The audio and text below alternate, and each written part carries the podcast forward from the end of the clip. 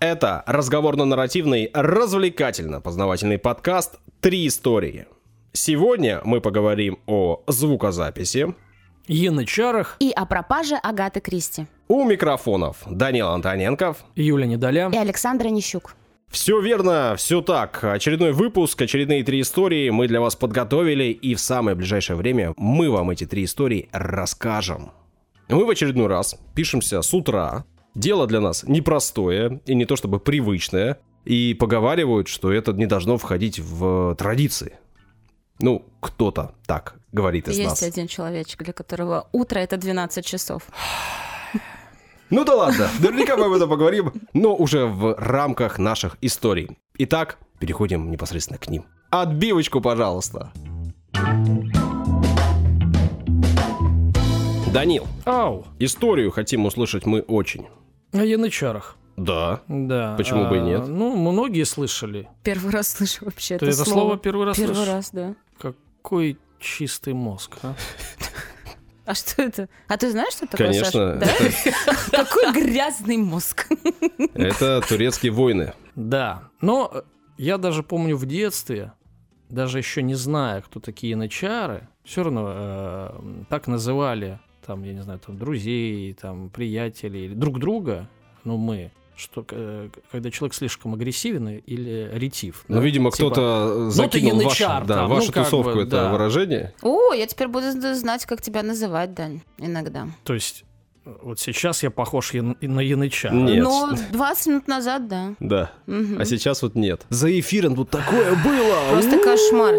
Я, я думала, мы вылетим в окна отсюда. А потом он выдохнул и спустил воздух. Янычар. Короче, Юля узнает о них сейчас. Первый раз, Саша, какие-то подробности. Я думаю, многие слышали о, о янычарах, а вот именно подробности хотелось бы, да, рассказать. Я думаю, что в этом прелесть нашего подкаста. Да, так видите, получается у нас раз за разом. Что-то новенькое. Так, дисклеймер, да, чтобы понимать, кто такие янычары. Это элитные воины Османской империи.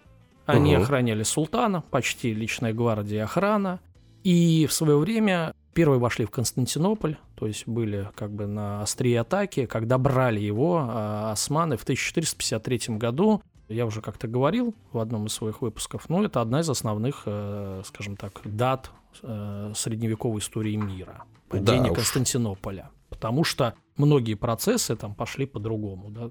Ну, янычар готовили с раннего детства, они были дисциплинированные, фанатичные, преданные сул- султану, ну и крутые воины. Это что известно всем. Ну, не всем, а многим. Да. А теперь давайте немножечко поподробнее, с чего все началось. У молодого османского государства в начале э, XIV века, чтобы понимать, это 1300 такой-то год. да? 80-й. Ну, Да, в, начало, в да. голове, знаешь, Мгм. сразу Мгм. автоматически срабатывает. Возникла острая необходимость в в хорошей пехоте, поскольку э, захватывать крепости осадой было очень долго и ресурсно затратно. То есть нужен штурм, а не сидеть там э, годами. Ну, особенно об этом задумались после того, как брали византийский город Бруса. а Осада длилась 10 лет. 10 лет. 1316-1326 решили, давайте больше не будем вписываться в такой блуд и как-то все это побыстрее Не, ну, решать. кто-то, значит, в городе живет 10 лет, а это, Да. это же прям Ну такой да, отрезок серьезный. да. Ну, там какая-то жизнь, люди вырос, рождаются, там То умирают. на- на- начали осаждать ребенку 10 лет, он уже на стенах в 20 защищается. Так, ну да. А, а представляешь, э, ладно в городе, а кто-то же живет за городом, да, вокруг него, кто-то вот осаждает, и это прям действительно Да, там подвод, э, Да продовольствие, там город вокруг города уже. Да. В принципе, так и живут. Один дружественный город, другой недружественный. Такой кольцом. Ага, как в Москве. Потому что за кольцом люди ненавидят людей в кольце, да? Как ты думаешь? Поговаривают об этом. Похоже на осаду. Хотя сейчас из, Бура- из кольца куча дорог э, вне произведено, и они все радуются, так радуются. Ну, в общем, э, в османской армии того времени основной ударной силой э, была конница, ну, которая там работала на там, в степях и так далее, ну, на ландшафте, скажем так. И для, э, для штурма, Мгм. ну, она малопригодна, Мало, Мама, мягко это- говоря. мягко говоря. А пехота была нерегулярная. Ну, то есть она собиралась только на время ведения войны. Конница была регулярная, пехота нет. А берут крепости пехотинцы. Ну и уровень подготовки пехоты и преданности оставлял желать лучшего. И вот начали формировать отряды янычар из пленных христиан.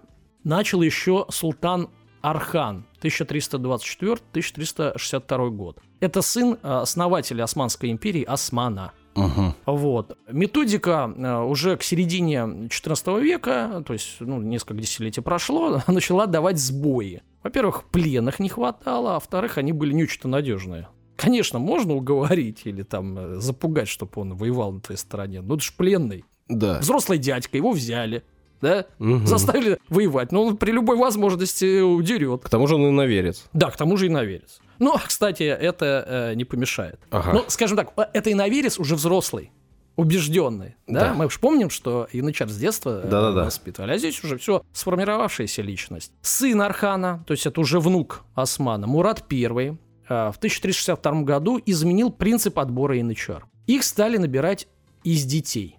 Не из взрослых пленных, а из детей. Христиан, Все так же. да, захваченных э, в походах на Балканы. Ну, э, уже стала э, показывать эта практика большую результативность, потому что это дети, их можно немножко перековать, э, в общем-то, воспитать под себя, сказать, что это твой дом. К 16 веку уже, то есть через э, какое-то время, 150 лет. да, это стало повинностью, наложенной на христианские земли. То есть не в походах добывали детей, а просто дань детьми брали. Прежде всего Албания, Венгрия, Греция. И вот эта дань в виде детей получила название «доля султана». И заключалась в том, что каждого пятого мальчика в возрасте от 5 до 14 лет специальная комиссия Отбирал. отбирала, да. То есть В прямом смысле этого слова да. отбирала. Но брали не всех. Основывались э, на тогдашних э, представлениях о психофизиогномике. Ну, во-первых, э, брали только детей из знатных семей. Типа здоровые и умные. Ну, видимо, да. А во-вторых, не брали слишком разговорчивых. О, нас бы с тобой не взяли. Да, отмазались бы. Ну, ты и не знатный, чего ж тут. Тоже правда. Хотя, об этом когда-нибудь расскажу.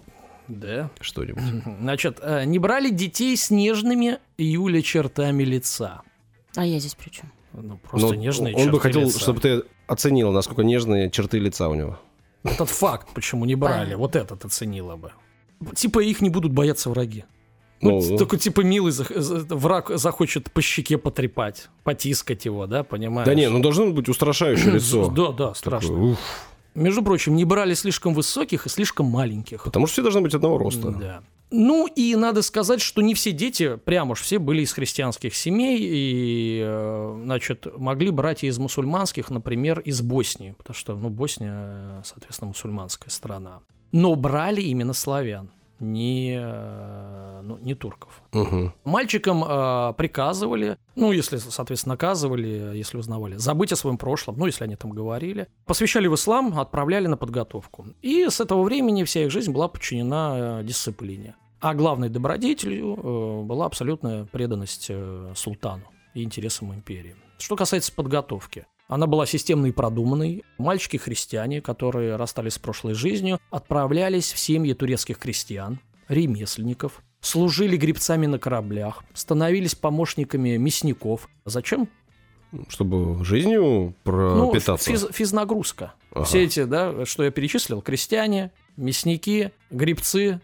В общем, качалок-то не было, Ага. грубо говоря, да, и мега... Так а что просто качаться так? Надо еще Э, дело какое-нибудь ну, делать да, полезное. да, полезно, да. Научиться как минимум. В общем, погребешь так лет 8 на галерах, будешь крепким, Парнем. если не попу не помрешь. Но так как их отправляли туда не с, Не помирать. не с целью, да, загнобить, а с целью воспитания, Ну, то видимо, я думаю, кормили, кормили их давали хорошо. отдыхать. Конечно, конечно. При этом полезная физическая нагрузка. Ну и на этом этапе а, они а, постигали ислам, учили язык и привыкали к э, прочим э, лишениям. А С ними не церемонились прям так сильно. Понятное дело, там не избивали палками, но как бы... э, Не холили и не Да. лелеяли. В общем, суровая школа э, жизни.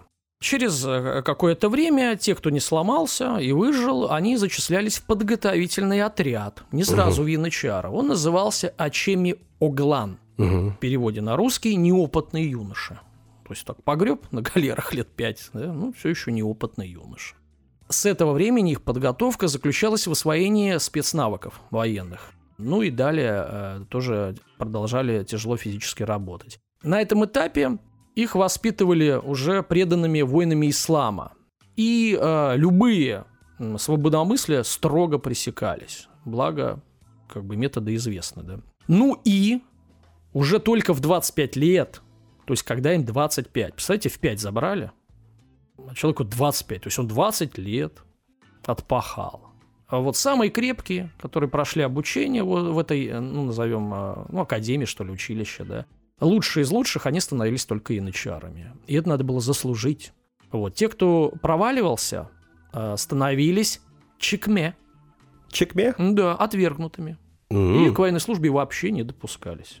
И вообще, как случилось так? Может быть, вы задаетесь вопросом. Вот я у Юли на лице вижу этот вопрос. Нет, нет, у меня другой в голове часто. Я другой вопрос. Про Сальваторе думаю, ну, про книжку, которую mm-hmm. я сейчас читаю, про mm-hmm. темных эльфов. Там же тоже, ну, как бы, академия, ну, тоже да. отбирали мальчиков, также их отправляли на 10 лет учиться. Просто я вижу некое сходство Да в это этой турки, истории. все просто тоже читали книгу mm-hmm. и решили списать Да, в 1380 или, или, или Сальваторе служил да янычаром. Нет, быть не янычаром. Сам. на 30 лет назад. Как так вышло, что христиане да, э, становились фанатичными мусульманами и убивали потом, э, ну, в кавычках, неверных. Да? Ну, во-первых, они были дети, во-вторых, корпус янычар был э, спланирован по типу рыцарского религиозного ордена. Основа идеологии э, янычара формировалась под влиянием дервишского ордена Бекташия – что такое э, дервишский? Это аналог, ну, можно назвать, если по-нашему, монашеский орден. Угу. Монашеский. То есть есть религия, а есть вот, э, ну, монахи, да? Да. Только турецкие, мусульманские, грубо говоря, монахи. Даже сейчас в турецком языке слова янычар и бекташи часто употребляются в качестве синонимов. То есть э, и воин, и вот, ну, не знаю, там фанатик, не фанатик, ну, вот такой вот мусульманин, монах. По легенде, даже головной убор янычара, а помните, это такая вот у них как бы шапка. Да. И сзади кусок ткани, который на спину падает и на плечи, да? Как он появился? Ну, легенда, естественно. Сейчас уж никто не докажет. Что глава вот этих э, дервишей э, Хачи Бекташ, благословляя воина, оторвал от своей одежды рукав, приложил его к голове и сказал, пусть э, э, назовут этих солдат янычарами, да будет их мужество всегда блистательным, их меч острым, их руки победоносными. И вот такая легенда, и с тех пор они э, носят э, такие главные уборы. Почему именно вот этот орден стал духовным оплотом? Вероятнее всего, как предполагают историки, это связано с тем, что янычарам было удобнее практиковать ислам в упрощенной в плане обрядности формы, потому что они освобождались э, в рамках этого ордена от обязательных э, пятикратных молитв, от паломничества в Мекку, от э, Рамазана – от соблюдения, соответственно. Ну, многих, да. Чтобы они занимались своей военной подготовкой. Угу. И вот по, по обрядам немножко упростилась у них жизнь. Да. Вот. Это было удобно для, естественно, для них, кто ну, жил войной. Да, да. Э, жизнь янычар была строго декларирована уставом Мурада I. Янычары не могли заводить семей, э, должны были избегать излишеств, соблюдать дисциплины, подчиняться начальству, естественно, соблюдать религиозные предписания. А они жили в казармах, а обычно неподалеку от дворца султана, поскольку, ну, это охрана его была, чтобы, если что там, в штыки, как говорится, прибежать и э, помочь. Но нельзя уж сказать, чтобы э, жизнь была прям супер аскетичной. Там, все-таки они получали жалование. Угу. Ну, их обеспечивали там питанием, э, одеждой, вооружением. То есть это не просто какие-то там рабы или пленные, которых просто там... Ну, это элита. Элитные войска. Да, их забирали, но потом а, они же доказали, что в, они в, в, достойны. Холили или лели в плане того, чтобы, ну, зачем бунтоваться-то, да, им? Я имею в виду, что э, не хотел султан, чтобы они еще и взбунтовались. Да не, ну их, их отобрали туда, они уже прошли испытания, они доказали, что они верят и что они готовы. Они же хотели этого добиться да, 20 лет. но, э, еще раз, когда у тебя элитные войска, ну, понятно, а если там ты что-то не доплатишь, какой бы он там э, не был э, там преданный. Да нет, к элитным войскам должно быть элитное отношение, а, вот. очевидно. Ну и немножко про символы. Например, э, э, один из главных э, символов янычар э, являлся казан. Казан, блюдо. Угу. Казалось бы, при чем тут? А вот оно настолько э, вошло э, то есть, в, в их жизнь, что даже европейцы даже принимали его за знамя вот, янычар. То есть они там с казаном ходили, что это, ну, знамя, мы понимаем, это полотно, ну, то есть угу. символы. Они думали, что это вот их герб, там, я не знаю, что кто-то носит флаги, а вот они казан носят. Но на самом деле объяснение такое было, что каждую пятницу Арта и янычар. Арта это, это воинское подразделение э, на уровне роты. Угу. Ну, условно, грубо говоря, 100 янычар, да, плюс-минус пускай. Шла с этим казаном. И устраивала шашлык.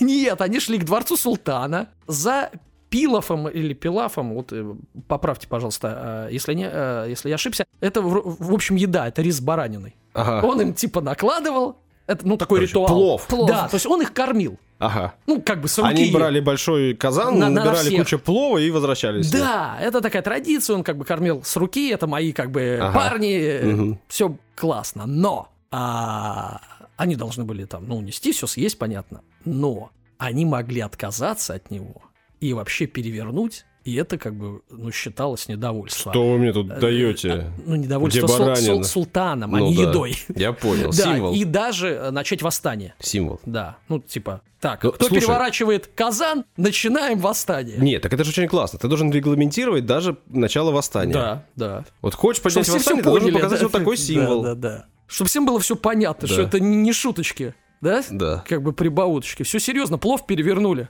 Куда уж серьезней. Да. Казан занимал центральное место и во время походов.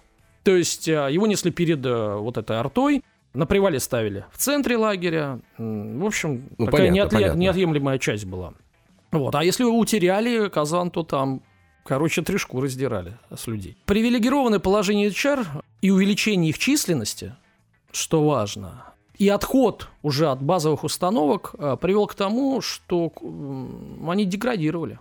К концу 16 века численность э, достигала 90 тысяч. Ого. Ну, ну, что это за элитное подразделение, которое уже 90 ну, да, тысяч? Ну, тяжело да. таких воспитать, 90 тысяч найти и воспитать. Ну, и они уже стали превращаться в некую политическую силу которые могли, ну, их командиры, их главари, да, могли уже устраивать, э, участвовать в заговорах. Э, они могли влиять на политику, да, да понятно. С начала 16 века э, система отбора НЧР э, стала тоже претерпевать изменения. В корпусах стали э, оказываться турки, а не только христиане.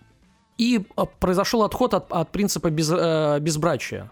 Им стали э, разрешать создавать семьи. Ну а что это такое воин без семьи? Это прекрасный воин, у него есть султан, есть империя, интересы, он э, не думает о том, а что будет с моей женой, детьми, если я умру, потому что у него их нет. Вот у него один. А тут какая-то семья появляется. Какая-то? Какие-то дети. Ну, то есть, ну, для, для воина, да, это вообще немыслимо. Ну, тут, надо сказать, осуждаем, да? Это твоя тема. Я никого не осуждаю, знаешь ли, Саша. Да, согласен. Ну, ты вырастешь, поймешь. Да-да. Повзрослеешь немножко. А вот Юля на меня смотрит осуждающим почему-то взглядом. Да ты какую-то дичь несешь. Хорошо. Дети янычар, в чем э, привилегированность заключалась? Ну, во-первых, стали брать турков, угу. во-вторых, стали э, брать детей янычар и зачисляли их с самого рождения. И, естественно, они имели больше льгот. Короче, пошла вот эта штука, да, э, как кумовство. Своятничество. Да. Ну и, э, в общем-то, э, институт янычар стал превращаться в наследственный институт. Ничего хорошего из этого, как мы понимаем, и не вышло. Такое положение многих не устраивало. Происходили мятежи, потом показательные казни этих янычар. Э, ну и даже э, э, потом все это выродилось в то, что образовался некий феномен мертвых душ, когда их только записывали для получения всяких льгот, там, угу. денег. Ну, например, ребенка записал, а он там даже ни разу не был. Он там вообще там пузатый и толстый. Угу. Янычар там э, своими делами занимается. В итоге корпус был уничтожен, несмотря на, на вот это тихо-мирное разложение, только в 1826 году. Угу. Султаном Махмудом II, которого, между прочим, прозвали турецким Петром Первым. То есть он рубил, как говорится, вот эти традиции э, на корню, как наш э, император в свое время. Все, вот такая история. Что-то новое почерпнули, друзья? Ну, вообще много чего нового. И параллелей много. У нас же тоже дворяне, они же служили с рождения. И там к 20 годам они уже имели 20-летний выслугу 20-летнюю и были офицерами, потом да, приходили. Да. И это как раз таки было такое возложение Все-таки янычар там еще да, и но я имею в виду, что тоже есть некоторые параллели, да, вот как раз, когда они стали такой вот наследственность, вот это и все и ведет к тому, что... Да, когда дворяне перестали быть э, э, военным сословием. Именно. А да. Раньше что такое дворянин? Война, будь любезен, иди умирай. Ну, да, я имею в виду, там, да, впереди да. беги, а потом все, лежишь себе э, да, у себя в усадьбе, да, войну. На сеновалы ходишь крестьянкам. Все, хорошо. Я имею в виду потом. Да, да, да. А когда ты уже офицер, ни разу не был в войсках, всегда, это, конечно, ни о чем.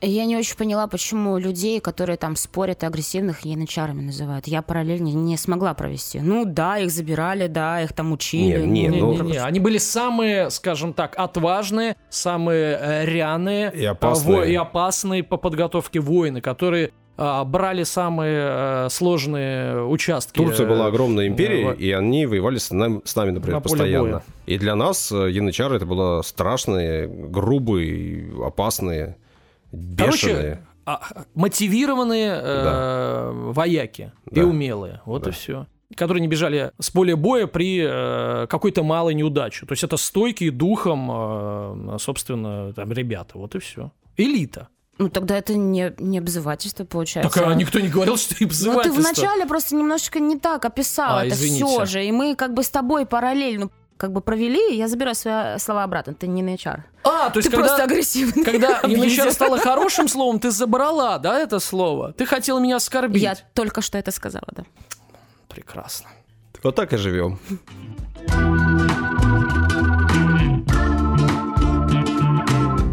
Рубрика «Комментарии». Да, рубрика «Комментарии». Сегодня у нас четыре комментария, достаточно больших. Да. Рубрика «Удивительные комментарии». А Просыпайся, это, давай. А это мы сейчас проверим.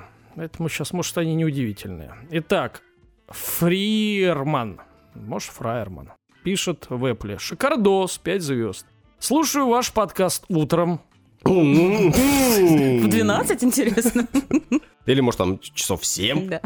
Утра. Тут время не написано, условие написано. Утром. Когда гуляю с собакой. А собака гуляет обычно рано. И глажу рубашку перед работой. Ух. Все это одновременно. Ух. Ребята, вы лучшие, пишет нам Фраерман. Словно сто лет вас знаю. Атмос... Ну, кстати, если человек нам, нас сто лет знает, может, у него в долг попросим? Да что это за такая... Надо как-то использовать, я считаю. Ладно, атмосфера дружеской беседы в кругу хороших людей. Так держать. Творите еще с горячим приветом с севера. Роман из Мурманска пишет. Ого, Роман, круто. Как у вас дела за полярным кругом? Сейчас уже там ночь скоро настанет. Киты плавают? Киты? В тебе керку хочу теребе... Я все никак не могу запомнить. Табакерку ты хочешь, тереберку. Да. Короче, в общем-то, туда. Туда, да. Короче, в Мурманске, ведь э, там же Гольфстрим, и там вроде как не так холодно, но при этом там темно, ветрено. И вообще, Мурманск, насколько я помню, это самый большой порт за полярным кругом. Угу. Привет большой Мурманску. Я жил в Мурманской области. Все о себе рассказал. Ценная информация. Так, маниока равно тапиока. Угу. Пишет Холли Хеден. Ну, такое имя. Слушаю выпуск от 25 мая. Ну, прекрасно. Про самолет без крыши, шаверму и Гвиану, ака Гвинеюс. Е-е-е. Это тебе привет. И будут передавать, я думаю, до конца вообще Дней подкаста. Моих. Пока не закроешь, да. И вы рассказываете про маниоку, корень которым питаются в Гвиане. И вот прикольный факт. Ага. Хочешь? Да. Очень. Из этого корня получают крахмалистую муку, из которой делают шарики тапиоки, те самые, которые добавляют в популярный сейчас tea. Угу. Я не знаю, что Вы пили? Ну, Нет. такие шарики добавляют в холодный чай Такая там и всякое. дрянь. Да? Ну, ну, вообще вот это кошмар. маниока. Слизистая во рту, там как да? слизняки какие-то болтаются, невкусные. Блэ. И не буду Может, ты какие-нибудь э, ненатуральные пробовала? Не Натуральный, знаю. может, лучше? Не знаю, вкус был отвратительный. Они еще там шарики же бывают с разным Раз, наполнением Да, но вот внутри. у меня, видимо, был не очень. Угу. Со вкусом не очень. Антон Гришуткин пишет. Что, подожди, ну давай как-нибудь откомментируем. Во-первых, спасибо вам за информацию. Действительно круто. Добавляйте, делайте все так. Поправляйте нас и добавляйте. Это клево, классно и интересно. Познавательно и информационно. Ты, ты успокоился? Нет. А сказал, мало спал сегодня, угу. что-то незаметно. Антон Гришуткин, я настаиваю. Антон. Здравствуйте, Я Антон. за вас, да. Саша мешает ваши комментарии зачитать. А, а вот тебе не нравится, сделаю. когда тебя перебивают. Ты перебиваешь не меня, ты перебиваешь Антона Гришуткина. А, тогда извините. Слушатели, это святое. Это святое. Всем доброе время суток. Я хотел сказать не то, что гости. В 150-м выпуске. Ладно. Не то, что ведущие, соведущие, я бы так сказал. Всем доброе время суток. Загорелый вопрос. Угу. Хотели бы вы попасть в то время и место, о чем будете рассказывать? И куда хотели бы попасть? Я пишу этот коммент в день военно-морского флота и скажу, что люблю парусный флот. И вот теперь жду историю про Кати Сарк. Спасибо вам за ваш труд. Кати Сарк, э, парусный фрегат, Мгм. наверное, фрегат. Была такая регата Мгм. Кати Сарк. И у меня есть фотки. Мгм. И я даже был на Кати Сарк Ты непосредственно. забирался по вот этим... Как их правильно называют? Да нет, никуда не забирался, но была такая тема в Питере, может быть, несколько лет Канатом. к ряду во время регаты. Они стояли на Неве, к причалу подведенные, и можно было бегать по ним и собирать в блокнотике на бумажке такие э, ж- печатки. И я бегал по разным кораблям, собирал печатки, и у меня где-то даже есть такой альбомчик с кучей-кучей печаток из разных-разных парусников. Катя Сарк клево, да. Историю надо рассказать. Э, Ну и последний комментарий на сегодня. Любимый подкаст называется. Э, Пять звезд. Пишет нам Жаворонок. М, Тоже любит утром вставать. Да что ж такое, все, кроме тебя. Слушаю вас почти с самого вашего старта. Не пропускаю ни одной истории. Раньше слушала, когда гуляла с коляской. Теперь ребенок вырос и с наушниками уже не погулять. Поэтому слушаю перед сном. Вы большие молодцы. Скорее бы кончилось лето, чтобы снова наслаждаться тремя историями в неделю. Но вот, э, собственно, э, сегодня наслаждайтесь, да? Ну и сегодня, уже пару недель как, э, лето закончилось, мы работаем в полноформатном режиме. Ну, рады, что вам нравится. Спасибо, что слушаете. Вашей семье привет.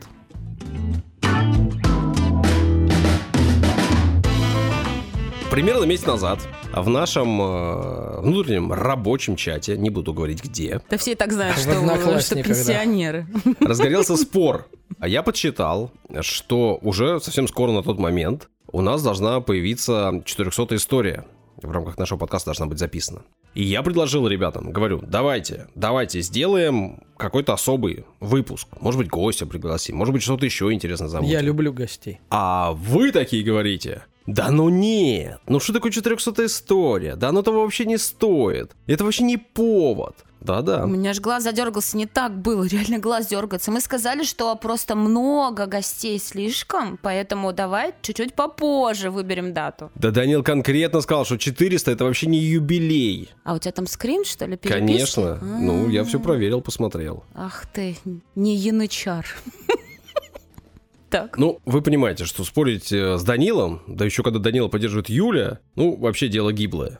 Ну, значит, может быть, э, большинство-то право. У нас демократия, вас двое и один в данном случае. Конечно же, я э, просто забрал свои предложения обратно, поэтому никакого специального выпуска у нас э, сегодня нету. Но твоя история 400. моя да? история 400. М, 400 поздравляю. история в рамках записанных в нашем подкасте. Тебя и нас. Поздравляю Обалдеть. всех нас, всех наших слушателей, да. Но я подумал, что все-таки она должна быть какой-нибудь особенной. Так. Как минимум какой-то, ну, тематической. Мгм. Поэтому я думал-думал и решил, что нужно поговорить про звукозапись. Ну, а если уж захотеть э, что-то притянуть к нашему подкасту, к историям, да и к звукозаписи, то, в общем, сделать это несложно. Всегда можно найти повод. Так вот, повод — это юбилей. Ну, тоже такой не сильно круглый, не сильно красивый, но мне нравится. 145 лет назад, Мгм. в 1878 году, Томас Эдисон получил патент на фонограф. Мгм. Это такой первый прибор для записи и воспроизведения звука. Ну и поэтому сегодня я буду говорить о звуке, о звукозаписи и, в общем, вот Помню так. свою первую историю про виниловые пластинки, и я вскользь упомянула про э, Томаса, что-то там Эдисон. кто-то там- Томасона, Эди- Эдисона. А, И ты сказал, что, э, короче, они типа соревновались, мол, кто из них первый. Что-то, блин, это было, это было год назад, представляешь? Но я помню, что ты там что-то возникал. Ну, понятно, что Эдисона мы периодически вспоминаем в рамках нашего подкаста. Ну, человек, у которого было огромное количество патентов, огромное количество изобретений, и человек, о котором э, спорят до сих пор, насколько он сам был изобретателем. Или все-таки он был таким крутым менеджером, который вокруг себя собирал инженеров и выкупал у них патенты. Ну, или там ну, заставлял второй отдавать. вариант. Или э, он э, вообще был... Типа Илона Маска. наглым вором и все у всех воровал и все за свое выдавал. В общем, э, споров по этому поводу много. о фонографе, ну, наверное, все слышали. По крайней мере, это слово. И примерно понимают, что это такое, но сегодня расскажу чуть более подробно. А вообще этот самый фонограф, ну или устройство, которое можно считать первым для записи и воспроизведения звука, было изобретено, ну, как бы дважды, параллельно.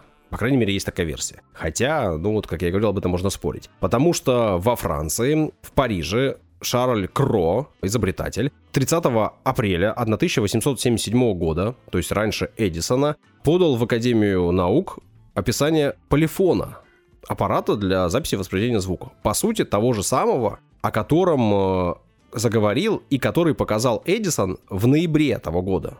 То есть весной, в апреле подал описание в Париже ученый-изобретатель, а в ноябре очень похожую вещь продемонстрировал уже в металле, уже в железе, уже рабочую Эдисон у себя. Потом, интересно, что Эдисон отложил работы над усовершенствованием этого прибора и занялся лампочкой. Ну, у него же там была куча разных изобретений всевозможных, и работать нужно было над всем и сразу. Но патент он получал на свое имя, как изобретатель.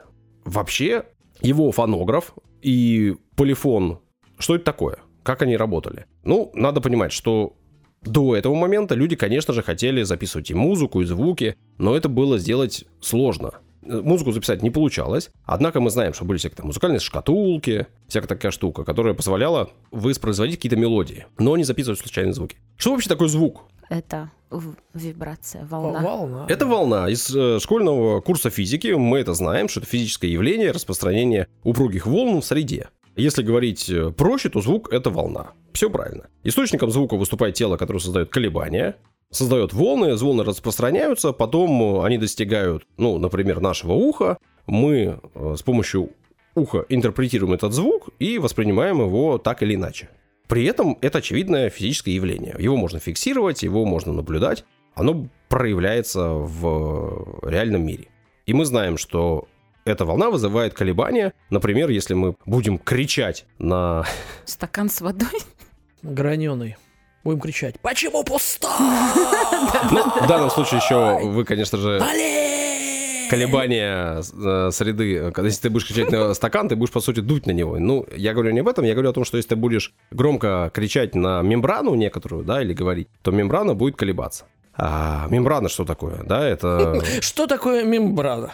И потом ты дойдешь еще до чего-нибудь. Это пластинка, которая колеблется. Которая хорошо колеблется от э, звуковых волн. Тонкая Соотве... пластинка. Да, ну, чтобы она хорошо колебалась, она должна быть упругой и достаточно тонкой и колебаться. Соответственно, если э, к мембране, которая колеблется от волн, присоединить иголку, то эта иголка сможет оставлять следы на чем-то. Ну, соответственно, производить запись. В общем, кажется, что это простая идея сейчас, и само устройство этого механизма, оно не кажется суперсложным но люди долго к этому шли. И не ну, просто. Ну, у них были другие дела. Сначала колесо создать, мотыгу. Не просто все. А лошадь запречь в плуг. При этом, чтобы мембрана колебалась, звук должен, должен быть достаточно сильным. К мембране нужно подставить рупор. Что такое рупор, люди придумали сильно раньше. Вообще акустический принцип по усилению звука люди еще там и в Греции, и в Риме, наверное, до этого понимали и строили издания специальным образом, и специальные такие шутейки устраивали где звук э, усилился в определенных местах. Это как раз связано с такой, с акустикой. И был изобретен рупор. Честно говоря, не записал, ну, наверное, что-то там 1600 какой-нибудь год. Что такое рупор? Конус, да, усеченный, который усиливает, направляет звук. И если этот звук усиленный направлен на, на мембрану передать, а к мембране подставить иголку, она будет очень активно записывать что-то на чем-то. А это на чем нужно записывать? Ну, и француз, и американец придумали, что нужно записывать на валике, на барабаны. Барабаны изначально делали мягкими, и использовали для этого фольгу. Его обматывали фольгой, иголка на фольге прорезала бороздки. После этого можно было эту же иголку запустить в обратном направлении, барабан в обратном направлении. Иголка прыгала по бороздкам, мембрана колебалась, рупор создавал звук. Простейшая система, которая работает даже без электричества, что самое прикольное. И очевидно, что, конечно же, записывать на фольгу что-либо не очень просто и не очень эффективно. Тем более, что когда иголка бегает по фольге туда-сюда, записывая и воспроизводя, это не очень долговечная система. Очень быстро поняли, что нужно заменить восковыми барабанами средства записи, да, или кассеты, вот эти барабаны. И эти самые барабаны восковые продавали. Эдисон, э, как хороший предприниматель, наладил продажу барабанов, они работали над воском, меняли разное качество воска, использовали разный воск, окрасили его по-разному. В общем, это была такие первые продажи записей, которые можно было осуществлять. Но очевидно, что и фонограф, и полифон, они были несовершенны, и над ними нужно было работать и работать. И большое количество ученых в тот момент поняли, что это золотая жила, что на этом можно заработать. И думали об этом, и работали над этим. Александр Белл и Чарльз Тейнтор работали в том числе, в числе прочих, и они ну, изобрели или придумали графофон. Поменяли местами корни, был фонограф, а они придумали графофон задом наперед.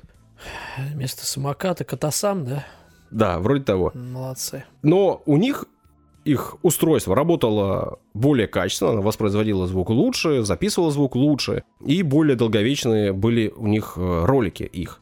Соответственно, они пользовались большим успехом. Однако и это не было чем-то супер крутым, и по большому счету отличия были не слишком велики. Следующий шаг э, в звукозаписи сделал Эмиль Берлинер это имя, думаю, вы знаете. Американский общественный деятель, изобретатель и конструктор. Занимался он там не только звуком, но, например, он для самолетов и вертолетов сделал несколько изобретений. А известен он всем, кто интересуется звуком, изобретением граммофона. То есть, по большому счету, он поменял валик, ролик на пластинку. И уже это устройство потом, конечно же, менялось, усовершенствовалось, развивалось и, в общем, дало возможность массам прикоснуться к записи, в том числе музыкальным. И интересно, что вот это изобретение, оно начало менять мир. Ну, во-первых, люди смогли получать пластинки, смогли слушать музыку, и начала меняться музыка, потому что мы точно знаем, что те устройства, тот уровень техники, который был тогда, он не позволял записывать весь э, звуковой спектр. Мы с вами э, слышим в общем и среднем люди от 20 Гц до 20 тысяч Гц. Это такой спектр мы воспринимаем. Кто-то воспринимает больше. Ну, вот, например, есть такой тест. Э, если вы видите э, мышей... Видишь суслика? Слышим, а не видим, наверное. Не, ну если а вы видите есть. летучую мышь, которая ну, летает над вами ну, да. в сумерках, если вы ее слышите, она же пищит, она ну, же да. издает ультразвуковые... Вот. Если ты слышишь высокий писк, то это, скорее всего, в районе там 23-24 тысяч герц. Если ты это слышишь, значит, у тебя ухо воспринимает эти частоты. Есть, Есть люди, люди, которые не которые слышат, не слышат. Мышь? Да, да, да. Я Ничего вот даже себе. общался с ними, ему просто я говорю, вот слышишь, как она летит? Он говорит, нет, не слышу. Вот. Ну, соответственно, это вот примерно в районе 20 тысяч герц. С возрастом наш э, спектр... Данил, ты слышишь? Я вообще не видела летучих мышей. Серьезно? Да врет он.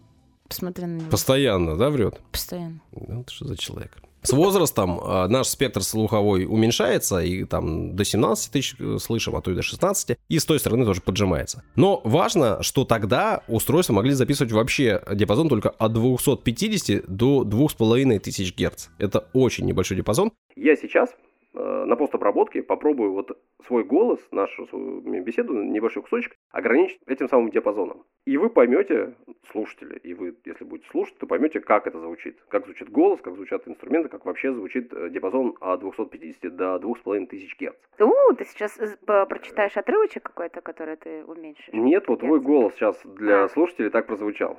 Я надеюсь, если у меня все получилось. А если не получилось, значит... Ну, тогда должен сказать, все, закончили упражнение. Да. Понятно, что при этом еще музыканты должны были находиться возле этого рупора и во время записи, да, и расставляться правильным образом. В общем, это было сложно, это было необычно, и они начали переделывать музыку для того, чтобы ее записывать. Потому что не каждая музыка предполагала хорошую запись. Не все инструменты, во-первых, попадали в этот диапазон их звучания, а во-вторых, не все инструменты нормально звучали в этом диапазоне. Поэтому в тот момент стали в музыке преобладать трубы, корнеты, тромбоны и контрабасы. Джаз Золотое время. Ну, то есть, по сути, надо было играть инструменты. громко и вот в этом диапазоне. И правильно располагать. Ну, соответственно, и музыка стала меняться. И да, вот э, из-за средств записи поменялось то, что было популярно. Вот, вот как-то так. Это интересно, на мой взгляд. Потом э, началась электрическая эра, и граммофоны стали усовершенствоваться, диапазоны стали расширяться, появилась возможность усиливать звук, записывать его. Слушайте, ну как, как иронично, все усовершенствовалось, усовершенствовалось, усовершенствовалось, усовершенствовалось и усовершенствовалось до... Правда Нет, ну если не хочешь меня слушать, так и скажи, зачем чихать ты вообще? Я договорю, меня не перебить. Ты усовершенствовалась до того, что стало возможным записывать Тимати. Кошмар. Когда мы в клубе, чиксы танцуют. Пум. Йоу.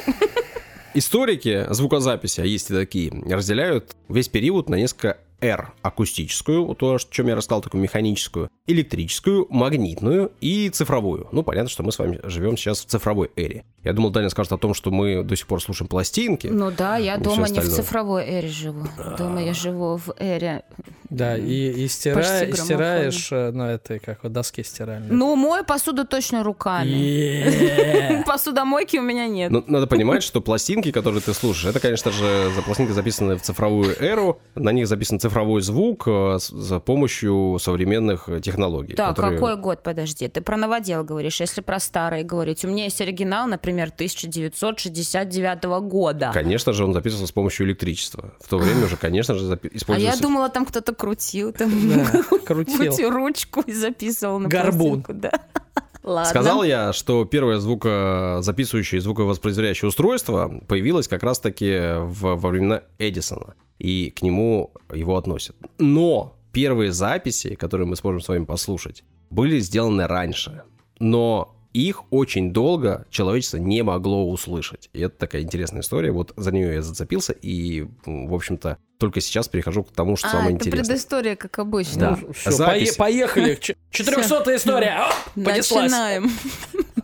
Имя с э, кем связана эта запись? Это французский изобретатель шотландского происхождения. Его зовут Эдуард Леон Скотт де Мартинвиль. Он 25 марта 1857 года запатентовал устройство, которое называлось фоноавтографом. Господи. Да. Как у них все похоже. Ну, а потому что что? Где писать, маркетинг? звук писать. Ну, все понятно. Либо да, звук писать, либо писать звук. Наз, на, назвал бы мега штука, ну и сразу бы все понеслось бы. Фоноавтограф. А в схеме этого устройства все так же был рупор, диафрагма и иголка, которая фиксировала колебания диафрагмы. Ничего нового. Но писал он не на роликах, а на закопченном стекле. И он не проделывал углубления, по которым потом в обратном направлении могла бежать игла и колебаться пластинка. Он просто на копченом стекле записывал колебания, рисовал диаграммы. Его идея заключалась в том, что он думал, что при записи речи можно будет потом расшифровать то, что он нарисовал иголкой. Он подумал, что можно будет создать такой словарь и люди смогут просто читать его записи как буквы. Угу. Люди смогут записывать речь и читать эти Слушай, записи. так это первая тема, вот это как сейчас э, модно. Ты говоришь, твой ну, звук распознает там телефон и выдает текст. Да. Это почти первая штука, да? Да. Но у него Круто. не получилось расшифровать ну, эти все. записи, потому что не было такой технологии, и в принципе это было невозможно на тот момент. Мне кажется, это от тембра голоса зависит, наверное, все же да? Кто-то выше, кто-то ниже говорит, и непонятно, что он говорит. От диалектов еще. Кто-то букву Г говорит так, а кто-то там приглушенно. Кто-то гэкает. Ничего картавит. у него не получилось, но записи его остались. Сохранились музеи, очень долго хранились просто стекляшки, на которых нарисовано что-то. Что-то я вам кину в э, телеге картинки этих самых записей, кусочков его, картинок. Но потом, уже в 2008 году, в Нью-Йорк Таймс э, появилась заметка о том, что ученые смогли расшифровать запись, которая была сделана 9 апреля 1860 года. Ученые из Беркли разработали специальную технологию цифровой обработки изображения. Компьютерная программа смогла перевести нарисованное в звук. И мы смогли услышать запись, которую сделал Де Мартенвиль тогда.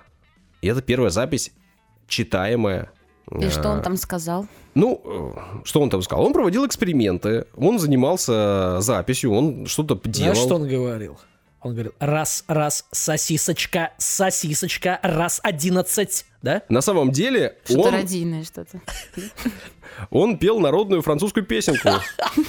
При Луне. И вот э, Эдуард Леон Скотт де Мартенвиль Суровый. стал первым э, записанным человеком. Эту запись я обязательно кину в контакт. Есть три ее версии. Первая версия, она такая чуть более ускоренная. Сначала подумали, что это был либо ребенок, либо женщина какая-то. Потом поняли, что они просто неправильно считали ее, замедлили и услышали голос самого изобретателя. Ну и третья версия это эта же запись, но в очищенном таким и обработанном виде. Можно зайти в телеграм-канал и послушать первую запись 1860 года, которая стала доступна нам только в 2008 году. Ты сказал ВКонтакте, а потом в Телеграме. Куда скинь-то в итоге? В Телеграм и в ВКонтакте. Все. В Одноклассники. Ну просто надо понимать. В Телеграм скинем, но и ВКонтакт вы тоже можете зайти и посмотреть. э, Вот! Вот, ради этого, в общем, вся была история. А нас я поздравляю с 400 этих записей, да. ради этих картинок. Да, именно так, чтобы вы пришли к нам. А мы тебя поздравляем, Саша, все же ты рассказал 400 А мы тебя, Юля, поздравляем. С чем? С чем? С, с тем, что ты причастна к этому уже больше года. Yeah. А меня кто не хочет поздравить? Нет. Понятно.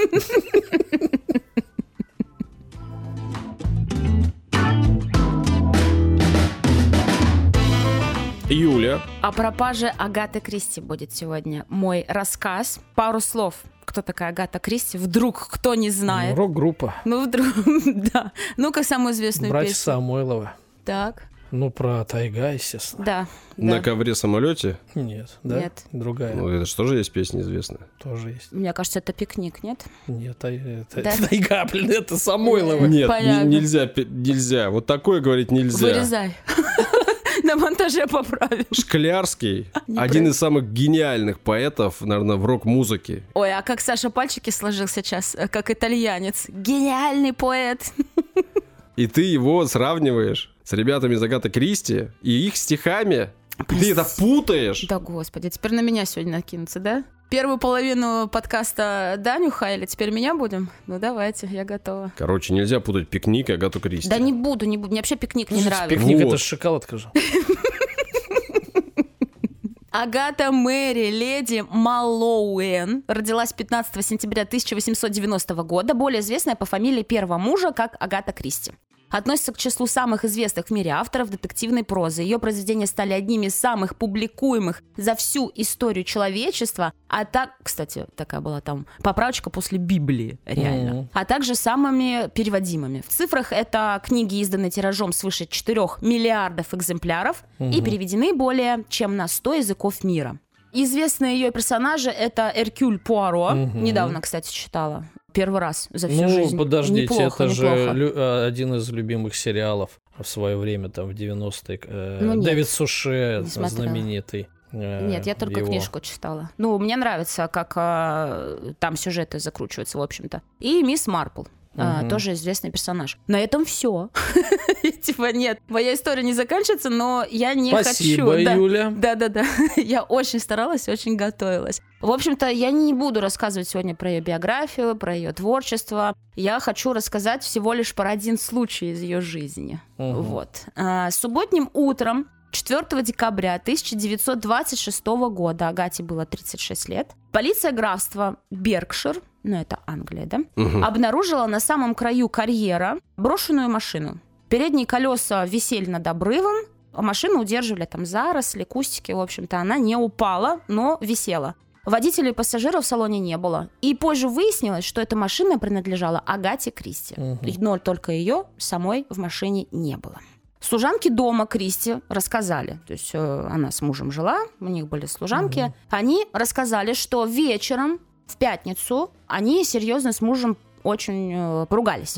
А, Мистер Арчибальд э, Кристи, это ее муж, уехал из дома сразу же, а через несколько часов Агата зашла в комнату к дочке, поцеловала ее и тоже уехала в неизвестном направлении. Да нормально. Все, исчезла. Все родители свалили, дочка давай сама. Но она же не одна, ладно, там, наверное, служанки, няньки, бабы-бабарихи, там поварихи, в общем-то. Бабы, ну, бабарихи. Не думаю, что дочка осталась одна дома, но, в общем-то, родители, да, повздорили и убежали из дома. Но если Арчибальд, э, ну, как бы побесился и вернулся, то Агата пропала. Все, нет ее. 6 Ну вот декабря. это, эта Так. ситуация, в принципе, олицетворяет э, ссоры мужчин и женщин. Мужчина немножко да, хоп, и успокоится. А как правильно говорить? Ой, точнее, Дань, давай расскажи на своем очень большом опыте жизненном, семейном. Расскажи, Давай. пожалуйста, как правильно. Семейном, Вообще, да. правильно ли убегать из дома? Как часто, И Даня, ты мужчины, убегаешь из дома? Да, давай поговорим об Да, этом, да, давай. крича и размахивая, да? да? Да, да, и убегать из дома. Заметь, он первый убежал из дома, а она осталась, э, ну, как бы, Нет, между стоп, про- Я да, тебе нет, потом да, расскажу, давай. из-за чего Да, была давай, да, ссора, давай да? так. И вернемся. Мужчина не убегает из дома. Он э, выходит проветриться. Ретируется? Нет, А, проветриться, ну, выпить стаканчик да. виски. А э, женщина, конечно же, убегает. Так что ты практикуешь да, данный да, метод? да. Я один живой из своего дома выбегаю, когда сам с собой не в ладу. Ну да. И сразу в магазин бегу. За томатным соком. Ага. 6 декабря, через два дня, за один день до моего дня рождения, ну ладно, крупнейшие международные СМИ, в том числе The New York Times, а, написали об исчезновении Агаты Кристи. Спустя еще два дня секретарша писательницы Шарлотта сообщила полиции, что получила письмо от писательницы. Но оно было написано до того, как она исчезла. Письмо, ну, видимо, так долго шло. Ну, нормально. Почту России. Да. Та перед исчезновением написала, что планирует отправиться отдохнуть в спа-отель в графстве Йоркшир. Устала. Это могло бы, прекратить поиски, но к 10 декабря полиция так и не смогла найти миссис Кристи среди гостей, подходящих под описание отелей. Не было ни одного надежного свидетеля, вообще, в принципе, свидетеля, который видел ее после исчезновения. Там, в этом спа-отеле. В общем, пропала... Пропала, Дамочка. да. Мгм. Уже 13 декабря ее все нет. На минуточку напомню, пропала она 4 Мгм. декабря. 13 декабря в поисках ее участвовали не, не только сотрудники полиции, просто к та- э, я к тому, что она уже была популярной писательницей. Э, Как бы ну, она имела свое, свой какой-то вес, э, в общем-то, своей стране. И искали ее более 10 тысяч добровольцев. Ё-моё. Да. Среди- Неужели, неужели леса прочесывали? ну, прочесывали, да. Ну, а как же? Среди них был сэр Артур Конан Дойл. Мгм. И он что сделал? Он отнес ее перчатку медиуму. Такой, ну да, надо прибегнуть вообще-то ко всем э, средствам. Тот заявил, медиум, что женщина живая, скоро вернется, и все таки Ну ну, всё, фу, расходимся, Да, да. расходимся, ребят, все хорошо. Ну ладно, а какие полиция выдвинула версии? Естественно, если ее так долго искали, а, что-то же уже были какие-то наметки. Значит, первая версия — это самоубийство. Потому что недавно скончалась мать писательницы. Агата очень тяжело переживала эту утрату. И ссора с мужем как бы могла вывести ее из себя, естественно. Вторая версия — это убийство. Ну и главным подозреваемым кто стал, конечно Муж. же? Ну, конечно, муж, он же... И дворецкий. Поругались? Нет, только муж. А, ну, ну а кто же еще? Тем более был мотив, они поругались, были свидетели. И третья версия это пиар-ход. Денежка сама себя не заработает, да, надо как-то Ну, публику это- подогревать. К продюсеру вопрос. Ну да. Но все равно все винили Арчибальда. Ну ладно, тут такой момент. Ее муж, Арчибальд, был влюблен в другую женщину. И Агата об этом узнала. Но-. Да-да-да, но они все же решили остаться вместе. Вот. И как раз-таки эта ссора, про которую я уже неоднократно говорила, это из-за этой женщины была ссора, понимаешь? Вот теперь правильно, что он первый убежал из дома. Негодяй такой. Нашел себе женщину, еще и психует что-то. А мог бы, мог бы жить как Маяковский. Да. Позвал бы. У них был большой дом, повара, что там, да? Ну, взял Устроил бы ее к себе. служанкой. Служанкой. э, За, за ребенком посмотреть. Этой фавориткой. Ох ты, ничего себе. Ну, какой год. Хотя уже не такой. Это. А, Не такой волосатый, как хотелось бы, да? Да-да-да. А еще стало известно, что Агата, она не только письмо секретарше написала про отдых э, в спа-отеле, но и мужу. Но, однако, Арчибальд не предъявил его полиции, потому что оно было написано до исчезновения, якобы содержало личную информацию, он имеет право не показывать. Конечно. Такое поведение, естественно, было подозрительным.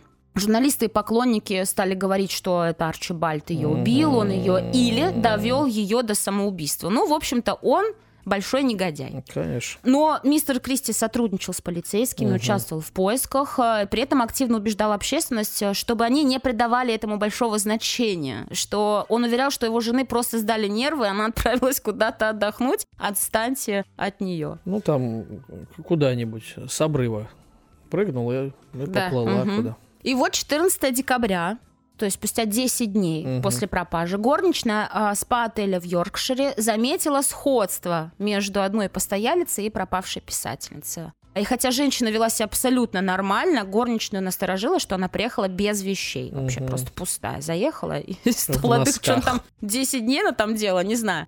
Полицейские не смогли обнаружить Агату в списках проживающих. Она зарегистрировалась под именем миссис Нил. Мгм. Ее личность приехал подтвердить ее супруг, естественно, он ее узнал, ну, как бы все-таки жена, да. Вот, а она его не узнала. Сказала, я не знаю, кто. Ну, понятно. за ты, я тебя не такой, знаю. да. Иди к своей. Да-да-да. Ну, естественно, было же сразу же интервью, ну, в этот же день, да, там пресс-конференция, как это правильно называют. Э, Мистер Кристи заявил, что его жена потеряла память. Цитата. «Она страдает от полной потери памяти, и я не думаю, что она знает, кто она такая. Она не знает меня, она не знает, где она находится. Я надеюсь, что отдых и тишина восстановят ее силы. Завтра отвезу ее в Лондон к врачу». Это Мгм. было в день, когда ее нашли. Полицейские спрашивали мистера Кристи, почему она зарегистрировалась под таким именем. Он говорил, что не знает, а потом выяснилось, что так зовут его люб- ну, любовницу, женщину, которую он Ну, она память потеряла, любит. понятно, да. это, кстати, информация из Нью-Йорк Таймс. э, Реально нашла прям старую газету на, ну, на английском языке и, ну, как бы прочитала. Очень там интересно было. Так что же произошло на самом деле? Исчезновение Агаты Кристи до сих пор остается загадкой. Она-то что? Она такая, я ничего не знаю, у меня память пропала, я вся такая вся бедная, несчастная, да? И на сегодняшний день существуют две основные версии событий. А, Первая гласит, что Агата Кристи попала в аварию и действительно пережила частичную потерю памяти. Мгм. Кроме того, ее состояние могло усугубиться продолжительным стрессом из-за вот этой вот эм, любовницы, мисс Нил. Э, Современные исследователи подтверждают, что такое действительно возможно э, было. И согласно другой версии, Агата намеренно исчезла и попыталась подставить мужа, чтобы ему отомстить за измену и развестись. В общем-то, вот так. Супруги развелись. Через год после этого происшествия был громкий бракоразводный процесс, после которого они, как поговаривают, больше никогда не виделись в жизни. А Арчибальд, естественно, женился на этой любовнице. Агата вышла во второй раз э, замуж за археолога, э, и она с ним жила до самой своей смерти, до 1976 года. Агата Кристи избегала разговоров о своем исчезновении. Даже в автобиографии она не написала об этом событии, лишь коротко упомянула о расставании с мужем, что вот он такой негодяй, в общем-то. Вот. Цитата. Агаты. В ту ночь я чувствовала себя ужасно несчастной. Я чувствовала, что больше не могу так продолжать. В ту ночь я вышла из дома в состоянии сильного нервного напряжения с намерением совершить что-то отчаянное. Когда я добралась до места на дороге, которое, как мне показалось, находилось рядом с карьером, я свернула вниз по склону к нему. Отпустила руль и позволила машине ехать. Автомобиль врезался во что-то и резко остановился, меня отбросило к рулю, и я ударилась обо что-то головой. До этого момента я была миссис Кристи. Это единственный отрывок, который, э, ну, как бы цитируется СМИ, который она сказала. Все. Больше никак э, это... Так, чего ты, Са- Саша сидит уже минуты три, машет головой такой, ну что, что, я очень хочу Весь услышать тебя табурет сейчас. мне Я- это как его я почти- протер. Я почти закончила уже свою историю, но очень хочу, чтобы ты сейчас э, высказался. Давай. Она была готова совершить что-то импульсивное. Например, уехать в спа-отель. Это очень импульсивно, да. Брошу все. Да Нет. пошли все. Ну тут в цитате... Не, ну тут же в цитате, смотри, я отпустила руль и позволила Да ну машине что, ехать. да ну, ну она слушай, намекает, ну. типа, на самоубийство, М. понимаешь? А потом вот она потеряла память и как-то резко в спа-отеле очутилась 10 дней, там ей Версия моя третья. помяли. Все очень просто. Ага. Не хотела она мужа подставлять, брось ты. Не, не хотела она самоубийца. Она хотела немножечко, а, как и многие женщины. э, а, Как и что у многие тебя с, женщины. с- с дыханием, Саш, случилось? А у него своя статистика в голове. Поперхнулся. Мгм. Немножко драмы, привлечь к себе внимание и где-то, чтобы ее искали. То есть все она сделала грамотно. Скорее всего, вылезла там метров за 10, э, там, включила машину, чтобы она вот так вот свисла, не- или просто упала, а та не упала чтобы ее нашли, эту машину разбившуюся. Сама ушла спокойно отдыхать так далее, чтобы ее поискали. Ск- скорее всего, э, она просто читала газеты, э, что ее ищут, спокойно проводила время. Короче, она, не забываем, писательница. То есть ей, э, вот для обычной, наверное, да, там, гражданки было бы, наверное, действительно безумием, а ей нет, она вот как бы, она, она придумывает эти истории на ходу. Э, ну, захотелось ей вот драма Писательница, внимания. да, не просто там какие-то, а именно Не такие. Дарья Донцова, да. Ну, вот Дарью мы не осуждаем. Не осуждаем, конечно. И не критикуем. Ни в коем случае. Все. На самом деле, вот несколько лет назад э, современный писатель Эндрю Уилсон э, свою версию представил этого таинственного исчезновения. Да, ну он, он изучил э, старые отчеты полиции, там показания свидетелей, и, в общем-то, пришел к тому выводу, что она действительно ехала покончить жизнь самоубийством, но просто, но просто ей не хватило условно смелости, и она это все подстроила. То есть а- она реально уехала, потому что у нее была депрессия, и она потом это все ну, построила, чтобы с нее были взятки гладкие, ну, спокойненько пришла в спа и отдыхала там 10 дней, пока ее не нашли. На мою Ну, вот версию бы похоже, да, только единственное отличие, что она это делала. Ну, понятное дело, что выбежала она э, из дома, э, скорее всего, в каких-то чувствах, а дальше все, какие там, все остальное, холодный расчет. Ну, да, да. Пришла в себя и все сделала. Да, ну, в общем-то, до сих пор нету официальной версии всего этого. И что было у нее в голове, ну, остается загадкой, естественно. Поэтому вот такая вот история пропажи Агаты, которая в итоге нашлась э, и прожила еще потом очень долгую жизнь и дала нам очень много интересных книг. Камень не в твой огород, В мой, конечно. Но- Раз ты сказала же, в мой. но в целом, вот если оценить, да, история, о которой писали газеты, о которой говорят уже там десятилетия, о которой э, мы теперь все узнали, она же вообще не стоит даже выеденного яйца. Просто Да. какая-то... Ну да, типа, ну а как так на 10 дней пропала самая известная писательница? Ничего себе. Которая никуда не пропадала, а просто чилила Да. в отеле. А, Да, и, и странно то, что она была все эти 10 дней в отеле, и ее никто там не смог опознать и узнать Агату, потому что я знаю, что во всех СМИ были ее фотки. Ну, фото не, ну были- это, кстати, не ж- вот тут нормально, можно и не узнать. Кепку нацепила, что-то Ну да. там э, Ну, как не, минимум, накра- просто не и не накрасилась вышла. и все. Как... Ну да, Ну, то не есть вышла, это, в да. принципе, можно не узнать. Ну, Если да, сейчас да. а, всякие звезды могут скрываться, хотя у нас интернет, они там оп-оп чуть-чуть, и все, и не узнаешь. Да даже Данила Тоненко входит по улицам и вообще... Не, ну я такие усилия большие прикладываю, чтобы никто не узнал. Э, Ладно, не, ну просто я сейчас просто подытожу к тому, что люди очень любят мистику, люди очень любят загадки, и поэтому это все хотят э, думать, что это действительно что-то такое вау, а может быть это что-то связано с потусторонним, медиумы, там вот это вот все. Но люди это любят, людям это интересно, поэтому если там ввести даже в условном там в поисковике в интернете пропажа Агаты Кристи, там миллион статей на эту тему, просто миллион. Но я об этом никогда не слышала, поэтому решила рассказать. Вот Да, всё. так никто из нас не слышал. Круто, спасибо. М, Я же да. тебе говорю, поэтому не камень в твой огород. Да камень, камень. Все. Сейчас Юля его выковыряет. И жди на следующей неделе. Кину в твою историю потом. Да Да. в эту кидай. Да уже поздно. Такая Да, себе Уже была. поздно.